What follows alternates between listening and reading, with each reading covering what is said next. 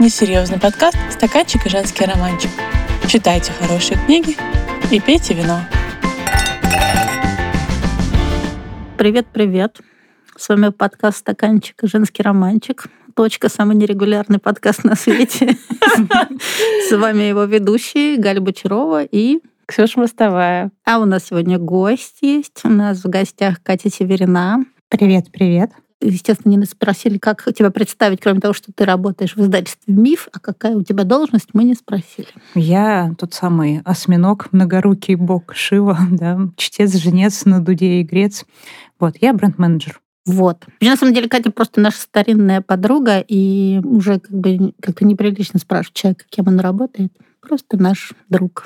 Да, мне кажется, это уже какие-то рамки у нас уже размылись. Да. Границы, точнее, размылись. Ну да, да. Но я хочу отметить, что ты правильно назвала Катину фамилию, и это, мне кажется, сразу плюс 10 очков. Да, что, какие-то есть варианты? Да, Северина. Что, да, меня всегда называют Севериной, и я всегда говорю... Серьезно? Мне да. даже в голову не приходило. А, я всегда говорю, что в моей фамилии все делается так. Очень легкий способ запомнить. Надо говорить, Северина, выпей вина. Угу. Очень созвучно нашему подкасту. Поэтому мы позвали. Вот. Поэтому, поэтому вы понимаете, что Катя с нами. Так, сегодня мы Катю, естественно, позвали не просто так, потому что мы во второй части нашего подкаста поговорим про книжку, которая только что вышла в издательстве «Миф». И мы потом вот про нее будет рассказывать Ксюша, и я расскажу вам про другую книжку. Ну и вообще просто поболтаем про женские романы, про разные вопросы, которые нас волнуют, как обычно. Мы еще позвали Катю, во-первых, потому что у нас есть такая возможность, и мы можем делать все, что мы хотим в нашем подкасте.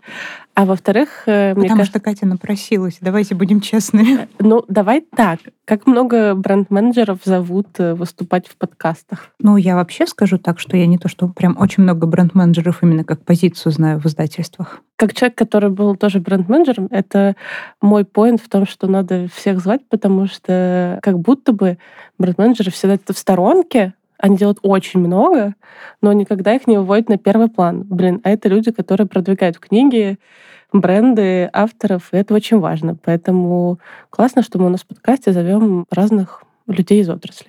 Вам не видно, но я плачу. Не плачь. Плачу, обнимаю Ксюшу и вообще. Да, спасибо. Это я с тобой согласна. Конечно, фокус, понятно, на авторов, фокус на издателей, на редакторов. И мало кто знает вообще, каким огромным трудом продвигаются книжки, потому что книжки — это продукт, который очень трудно продвигать. И я знаю, что любой какой-то рекламщик, приходящий какой-то внешний в издательство, говорит, да, я все знаю, сейчас тут мы быстро порешаем. И потом выясняется, что продавать отопительные котлы и продавать книги — это очень разные вещи. Ну, и да. действительно какие-то обычные приемы, которые работают ну, с каким-то товаром, они вообще не, не работают. Это очень сложная аудитория. Поэтому люди, которые продвигают книжки, великие люди. Ну, а те, которые издают, просто безумцы, конечно, понятно. Мне нравится думать, что как бы главное топливо книжной индустрии в России, по крайней мере, это любовь, еще немного кровь и слезы, вот, но в большей степени любовь. Вот, поэтому да, если нет этой любви, то ну да. Не будет а как известно, что-то хорошее делается только по любви. Да, в нашу отрасль без любви нельзя. Это точно, да. И люди не задерживаются, кто случайно залетает с морозу. Кстати, мне я пытаюсь вспомнить, как мы познакомились, и как будто бы мы познакомились, когда ты еще блогером была. Ну, блогером это, конечно, мне ну, сложно назвать. Погоди, я тебе книжки отправляла, да, обзоры. Да, да, ну, потому что я была колумнистом, обозревателем книжным. Блога у меня, на самом деле, книжного никогда не было. Вот. Да? Но я писала, да, для разных медиа. Вот, я точно помню, что мы тебе книжки отправляли. Да. А я почему-то очень хорошо помню, как мы сидели с тобой и Алиной где-то после Красной площади, вот в каком-то углу, и говорили о том, как, как вообще жить дальше и как работать дальше. И вот и как раз пришли к этой мысли. Возможно, это был алкоголь, и он подтолкнул нас к этой мысли о том, что, в общем, да, тут только все по любви по любви и желательно без насилия. Да, я помню этот момент, да. Хорошие были времена.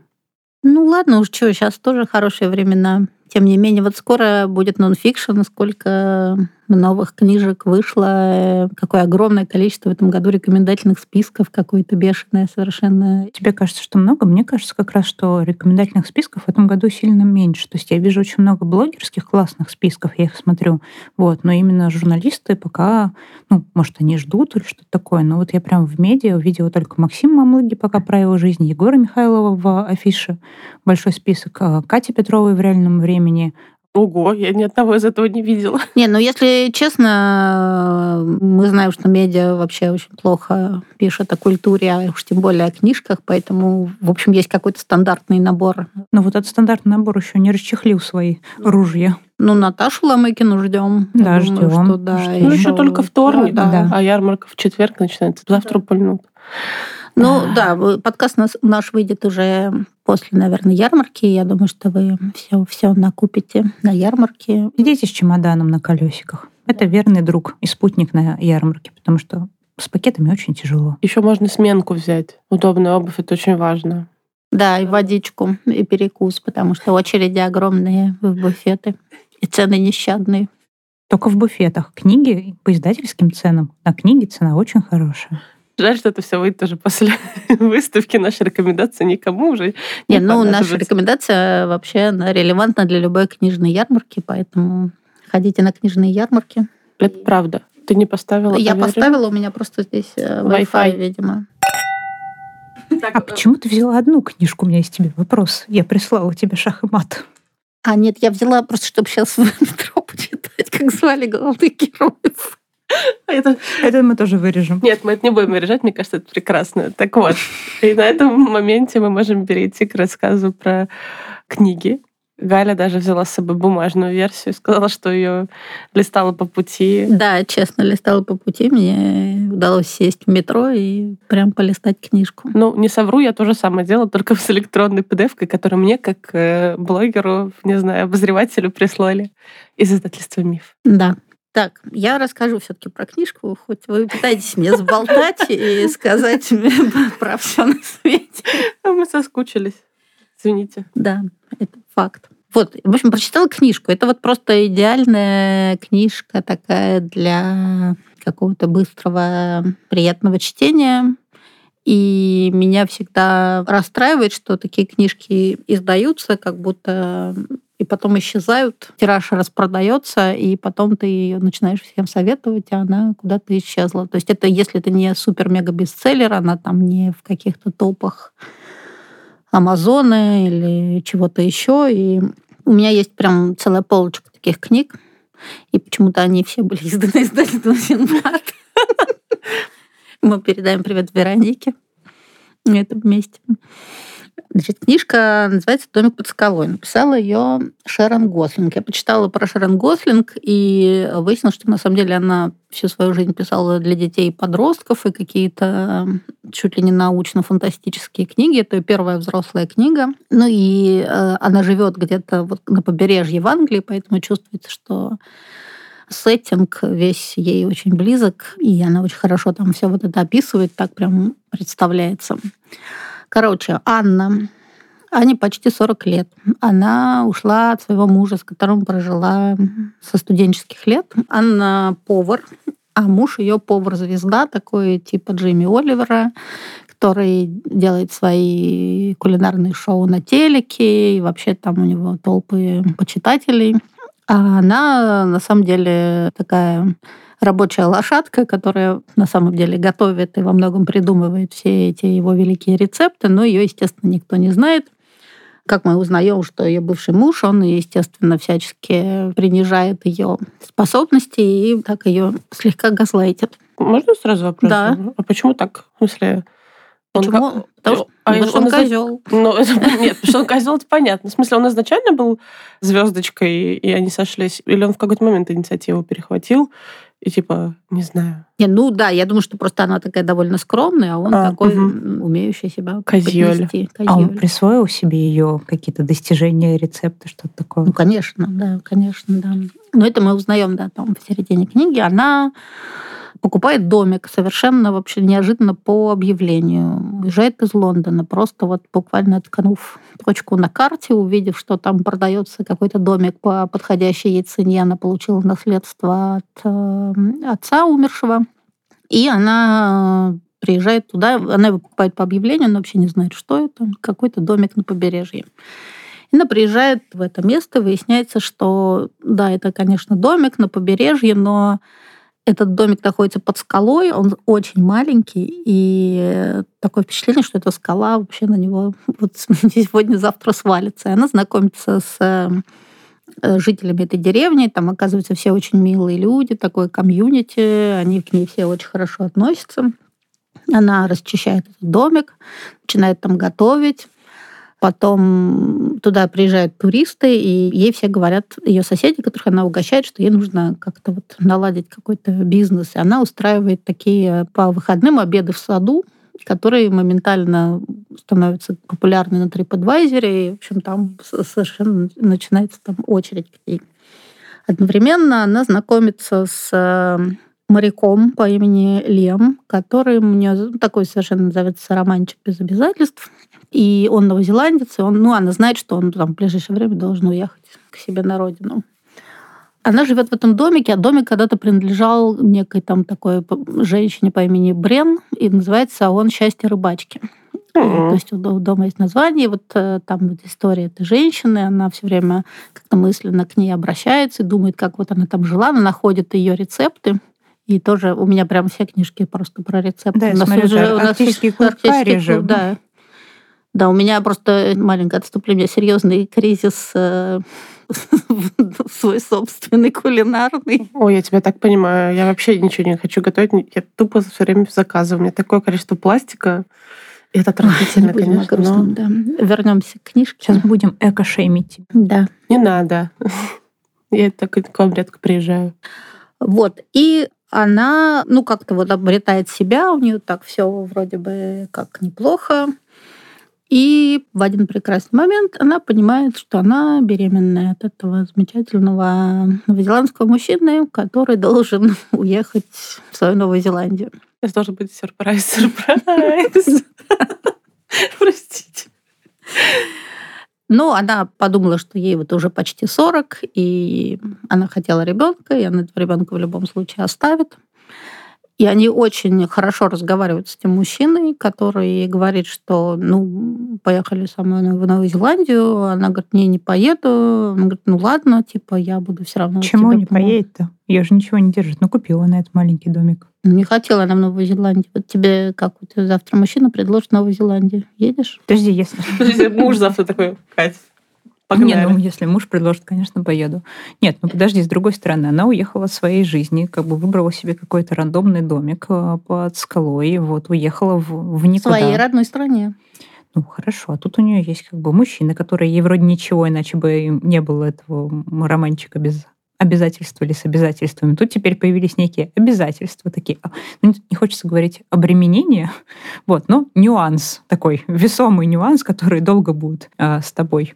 Ну, во-первых, э, Лем уезжает не просто так, он унаследовал какую-то ферму в какой-то новозеландской глуши, и которую он должен теперь значит, семейное дело поднимать. Ей вообще совершенно не облокотилась эта ферма в Новой Зеландии, она себя отлично чувствует. Ну, конечно, лучше дом под скалой. Домики под скалой. Микрушный, чем ферма. Да, чтобы ждать, пока скала обрушится. Да. Ой, мы на самом деле, это плохо. Так нельзя думать, но на самом деле, ну, конечно, не, ну, конечно, естественно, не было бы такого долгого рассказа про дикую природу, эту скалу, которая нависает, что, естественно, там один раз случился какой-то ужасный катаклизм, там все затопило, и домик ее фактически снесло, ее там, ей помогают соседи, которые действительно очень хорошие люди, ну, там всякие разные перипетии.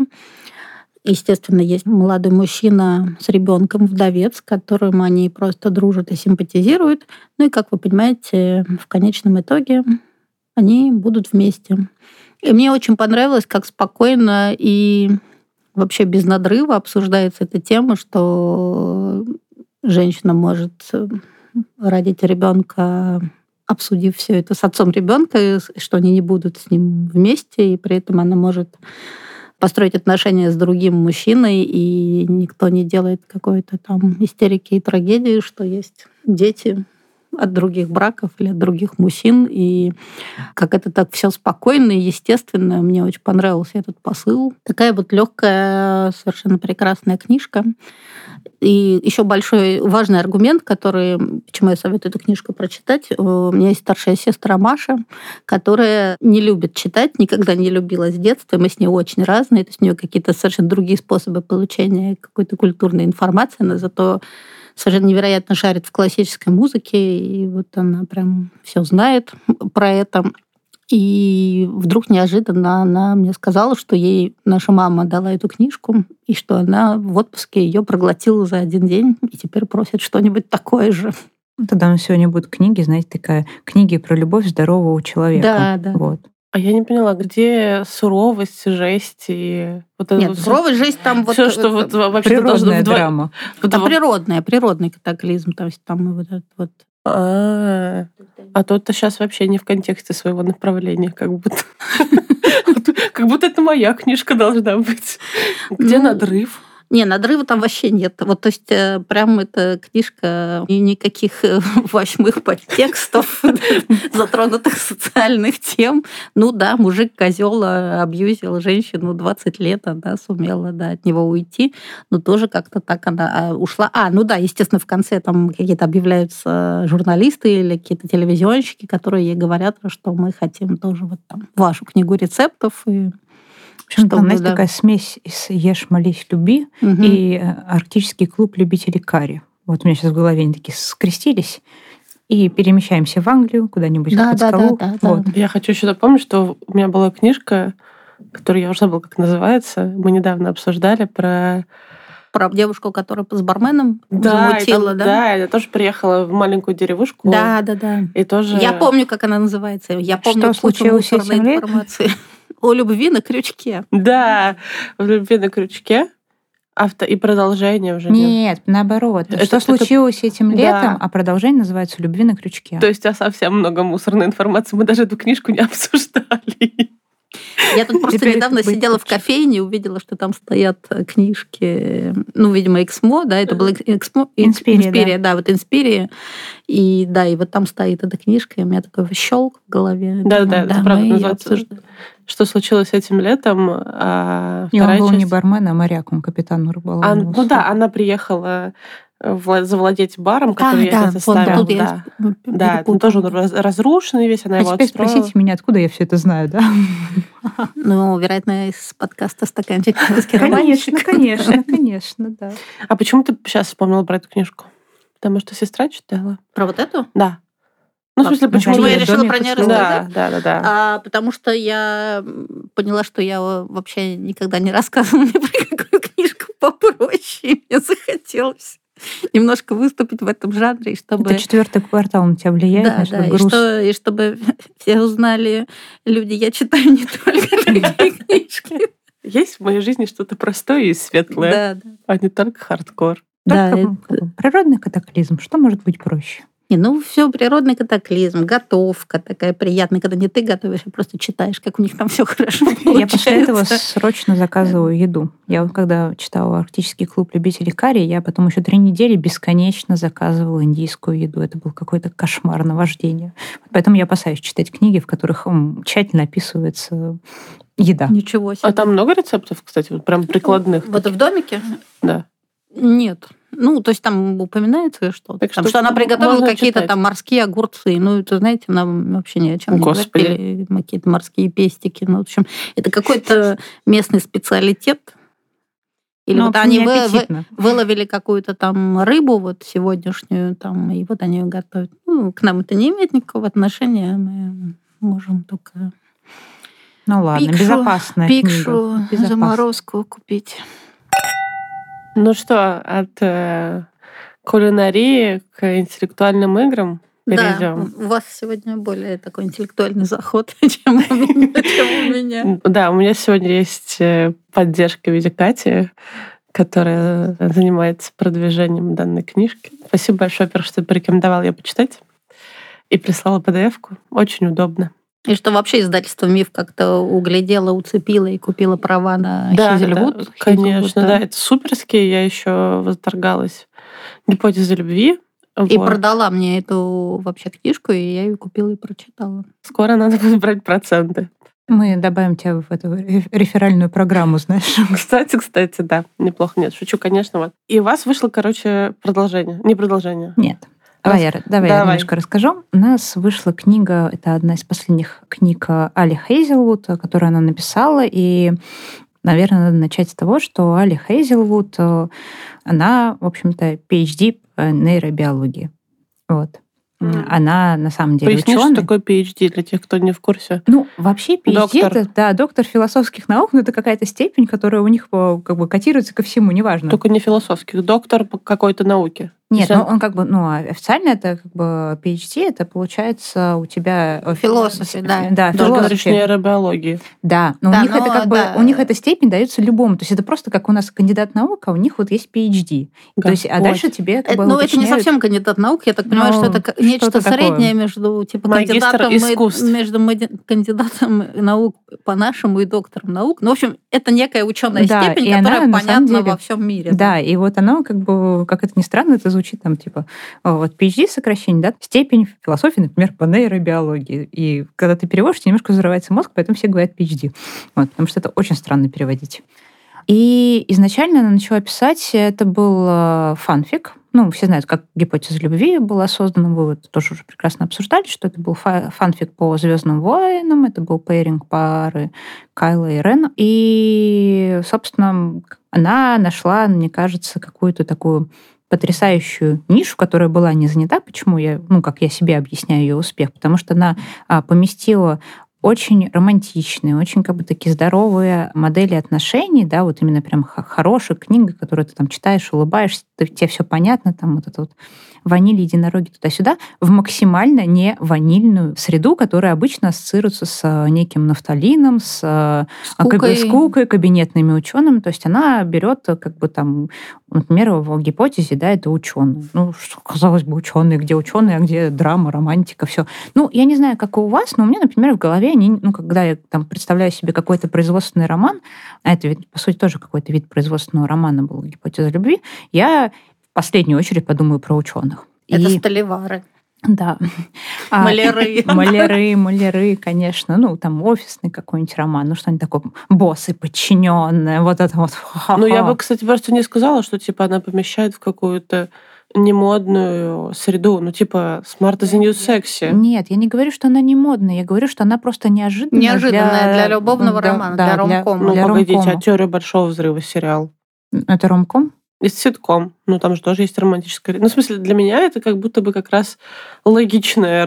Так, сейчас я будет публичное признание. Я Катя Северина не смотрела теорию большого взрыва. Еще сразу скажу, что друзей я тоже не смотрела. И можете все, можете выгнать. Сейчас они меня выгонят из А секс в большом городе? Секс в большом городе, я, конечно, смотрела. И продолжение? И продолжение. Ну ладно, Всё, все, пожалуйста. простили. Меня простили, простили. И сейчас, ну, тоже не секрет, что сейчас очень популярны, да, вот э, как бы спорт-романс, да, э, спортивные романы, вот там, где горячие хоккеисты, футболисты, не знаю, бейсболисты, все, вот. И Али Хейзелвуд, мне кажется, ну, в голове возникает такая мысль, что она решила по фану взять такой, опять же, максимально не маскулинный вид спорта, шахматы. Для нердов. Да, для нердов. И так, собственно, появилась книга «Шах и мат». И действительно, там все действие разворачивается в мире шахмат.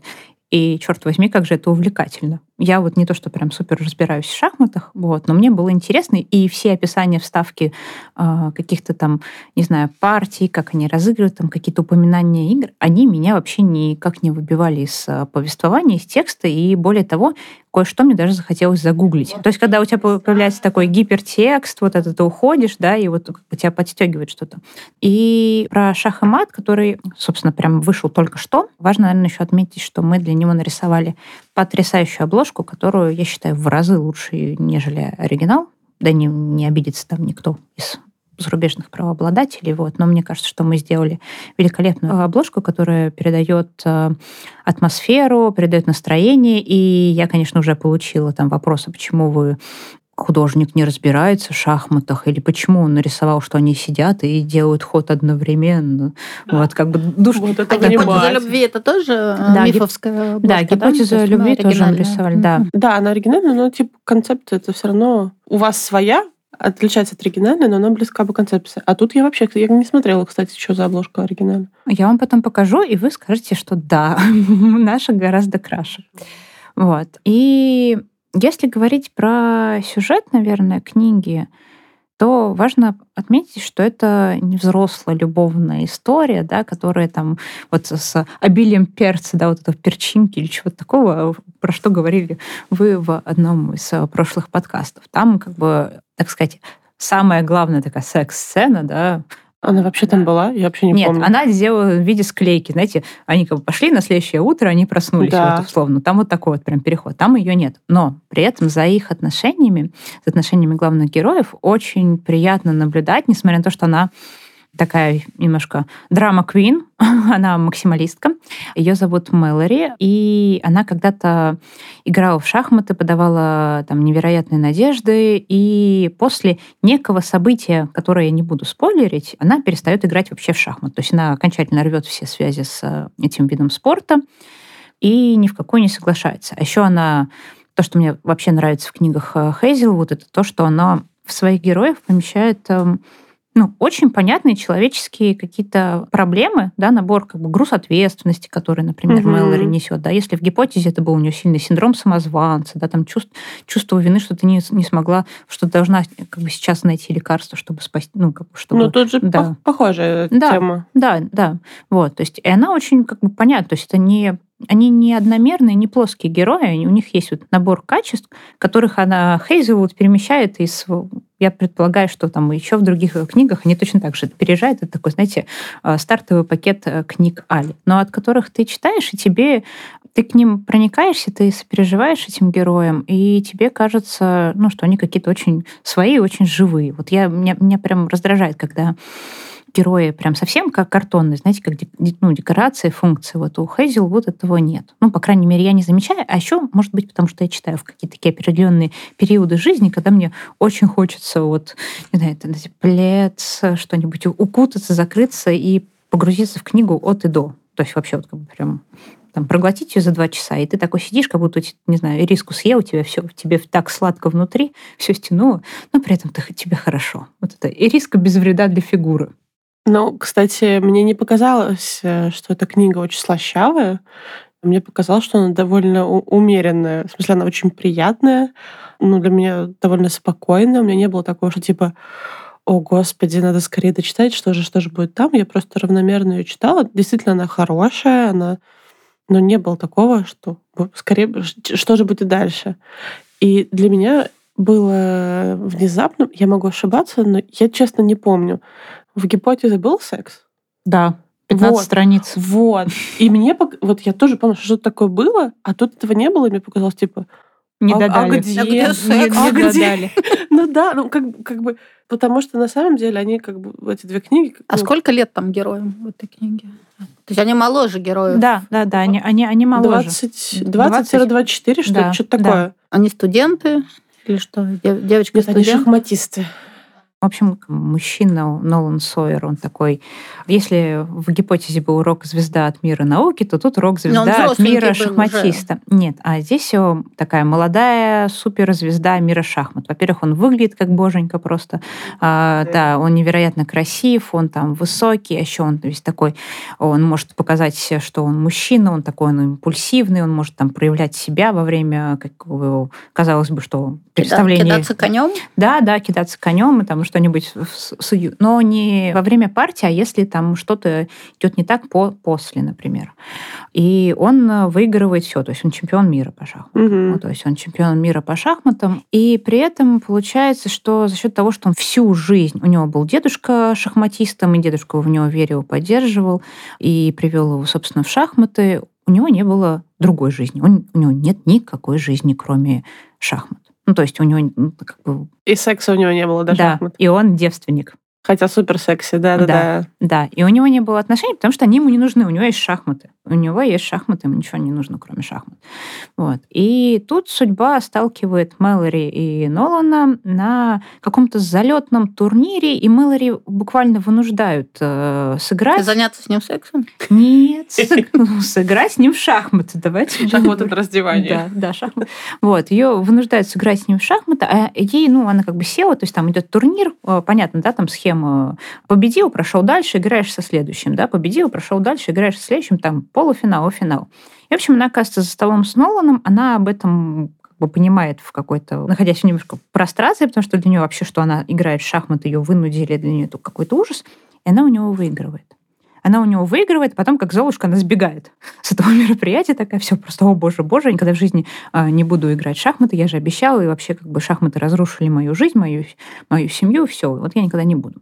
Вот. А у Нолана все, он как бы... Вот она его Золушка, она бросила ему эту хрустальную туфельку в виде выигранной партии, и он понимает, что так, э, я не хочу играть в шахматы ни с кем, я хочу играть в шахматы с тобой. Вот. И дальше, собственно, на чем всегда строятся ромкомы? Ромкомы всегда строятся на лжи. Их как бы драйвер — это всегда ложь. Ну и тут получается, что... Подождите, давайте не спойлерить. Я, кстати, об этом не думала. Нет, я как раз не буду так говорить, потому что я, ну, не спойлер. Ну, просто как бы в ромкомах всегда есть э, ложь. Там кто-то кому-то обман, там, например, начинает отношения, ну, фейковые отношения, угу. да, ну, то есть вот как бы ложь это такой вот, не знаю... Драйвер. Э, да, точка ну да, как в гипотезе любви, они, они всем врут, что у них отношения, потому что... Да, инициирующие события. Выгодно. И здесь тоже как бы вот этот вот базовый принцип э, ромкома, да, что ложь как бы в фундаменте, она тоже соблюдена. Дальше мне кажется, говорить про спойлеры в а, ромкоме тоже очень странно, потому что ну, мы, мы, собственно, берем их читать для того, чтобы узнать, узнать что у них все будет да, хорошо. Что у них все будет ну, хорошо. Тут, да, я, я согласна, но я к тому, что... А вот, про вот остальное вот я это, не скажу. Да, нет, нет, нет, конечно. Я тоже не, не догадалась. Когда... А, то есть даже там не надо что-то догадаться. Там, да, там есть два вот твиста. Твист. Да, да, там а, он есть, их а, даже два. И они немножко обманывают твои ожидания, и они как раз делают повествование не таким скучным. Я очень часто сталкиваюсь с тем, что зачем читать романтические истории? Там все предсказуемо. Господи, ну вот это как бы конвенциональная договоренность между читателем и автором. Ты покупаешь ромком да, там, для того, чтобы получить определенные эмоции. И всегда она положительная. То есть если я хочу, как бы, чтобы меня, не знаю, перелопатило как-то, я пойду, почитаю, посмотрю драму. Вот. И да, у меня там будут бурные эмоции, я буду страшно страшно переживать, но это еще будет еще как бы через э, какое-то снимание кожи, пересобирание себя Ну да, изнутри. какую-нибудь семейную сагу, да, семейную где сагу. повторяющиеся события из поколения да. в поколение. Да, да, да, да, не знаю, там, не дай бог, какую-нибудь прям сильную драму. Вот здесь ты тоже как бы переживаешь за героев, ты им вовлекаешь, но они у тебя все время как бы со знаком плюс. Вот это вот твои переживания, они пойдут э, через божечки, ну, вы же такие хорошие, ну чего вы такие дурные, ну поговорите уже нормально, ну зачем ты от него бегаешь? Ну вот ты что не можешь сказать, что ли? Ну вот. И они как бы оставляют тебе все время приятное послевкусие. Вот. Поэтому я считаю, что а, говорить про, там, не знаю, предсказуемость ромкомов и а, обвинять их в этом, то же самое, что говорить, там, не знаю, про предсказуемость детективов или хорроров или все а остальное. А мы не обвиняем. Нет, я, я на самом деле сейчас даже не с вами полемизирую, а вот у меня просто есть, а, я так сказать, еще не скинула с себя предыдущее обсуждение буквально там несколько часов назад, где мне такая, я говорю, ну и что, что вот как бы романтические комедии, в смысле? В смысле, скажи, почему? Скажи, пожалуйста, у Хейзелвуд есть еще книжки? Да, у Хейзелвуд э, еще четыре книги. У, класс. И мы очень надеемся, что небеса будут к нам благосклонны. Вот. Не знаю, как еще это сказать, но мы прям на самом деле очень надеемся, что мы еще издадим Хейзелвуд, потому что, еще раз повторюсь, что это ромком здорового человека. Они очень бережно проговаривают свои отношения, когда говорят, это что правда. в гипотезе, что в этом они проговаривают свои чувства словами через рот, они очень, э, ну, как бы внимательны друг к другу. Как могу я тебя там, не знаю, потрогать, вот что-нибудь такое, вот как бы там докоснуться. То есть они соблюдают все границы, и это не выглядит очень фальшиво. Это ну, выглядит... Тут, тут прям э, у меня сложно к этому отношение, конечно, потому что я, у меня есть 20-летняя дочь, и я наблюдаю это поколение, которое не уже вырастая в таких вот этих, можно тебя там потрогать, спросить и так далее, у них как будто из жизни пропал секс вообще, и пропал... У Мэлори, главной героини, в отличие от Нолана, который девственник, вот, раз Ксюша уже сказала, то будем... Вот. У Мэлори с сексом все вообще в порядке да, в жизни. Да, да, да. Она, этим... она-то, да, у нее как бы нет. То есть это нормальная история, что как бы хочешь, да, и я хочу, ну, как бы пойдем. Нет, ну как будто бы да. И особенно мне кажется, что, в общем, так немножко напугали мальчиков, что они так уже это типа перестраховываются. Ну да, 10 раз подумают, прежде чем кому-то а что-то предложить. Возрастное ограничение. Я вот смотрю файлик. Но не 18 плюс, потому что гипотеза 18 плюс. Гипотеза 18 плюс секс описанный детально. Да, ну тут, наверное... 16. 16, да. Ну, я бы смело ее давала типа и 14, потому что ничего такого нет. Ну, это, это правда, это очень я, мне кажется, уже в сотый раз скажу слово «приятно», но у меня нету никакого другого слова, которое бы максимально описывало книгу Хейзелвуд. Э, «Шах и мат» — это книга на там, 2-3 часа, если ты читаешь, ну, если ты довольно быстро для читаешь. Для поездки в Сапсане. Да, для это... поездки в Сапсане, когда ты, у тебя есть выбор, условно, посмотреть, там, не знаю, отпуск по обмену или там как бы реальную любовь, или вот посмотреть что-нибудь такое тоже. Ну, например, то, что ты еще не смотрел. Ну, то есть это открыть, коготок увяз, все птички пропасть, потому что ты уже начал читать, тебе уже интересно, и поскольку у нее вот эти живые персонажи, ты как-то уже моментально увлекаешься, ты уже сам чуть ли там, не знаете, не это, доску раскладываешь шах, и фигурки расставляешь, что сейчас я с вами тоже тут посижу, поиграю. Вот. А скажи, пожалуйста, Хейзел, вот это какая-то серия вообще у мифа? Или... Не, ну в смысле, что как, вообще есть какая-то серия рамкомов или нет? Или... А, ну вот а, рамком Али Хейзел, вот, она называется, да, да угу. она называется, по-моему, «Магия притяжения» серия, вот, выходных данных, да. Да. Это похоже. Да, она прям максимально приятна. Да, решительно перейдем к вину. И Оля нам сегодня подобрала рекомендацию под наш с Катей роман «Шах и мат». В ноябре-декабре, когда хочется чего-то теплого и душевного, чтобы без разочарований и наперед знать, чем все закончится и что все будет хорошо, Оля нам рекомендует э, под уютный рамком уютный напиток а именно Глинтвейн. Кстати, я бы не отказалась. А еще, мне кажется, когда вы живете в домике под скалой, у вас там природные катаклизмы, Глинтвейн тоже вообще жизненно необходим. Кстати, да, Маша, она тебе тоже его рекомендовала. Сейчас пойду немедленно выпью. Все пойдем. Оля даже предлагает нам его собрать самим после того, как мы решили, что мы не хотим готовить. Ну, Глинтвейн это не готовка, это приятное. Не знаю. Ну ладно. Не поленитесь, сделайте его сами. С бадьяном, апельсином, гвоздикой и корицей. Лучше всего подойдет под глинтвейн красное сухое вино на основе каберне савиньона или мерло. Завернитесь в мягкий палет, раскройте книгу с яркой иллюстрацией на обложке и, потягивая согревающий глинтвейн, следите за развитием событий и отношений Мэлори и Нолана.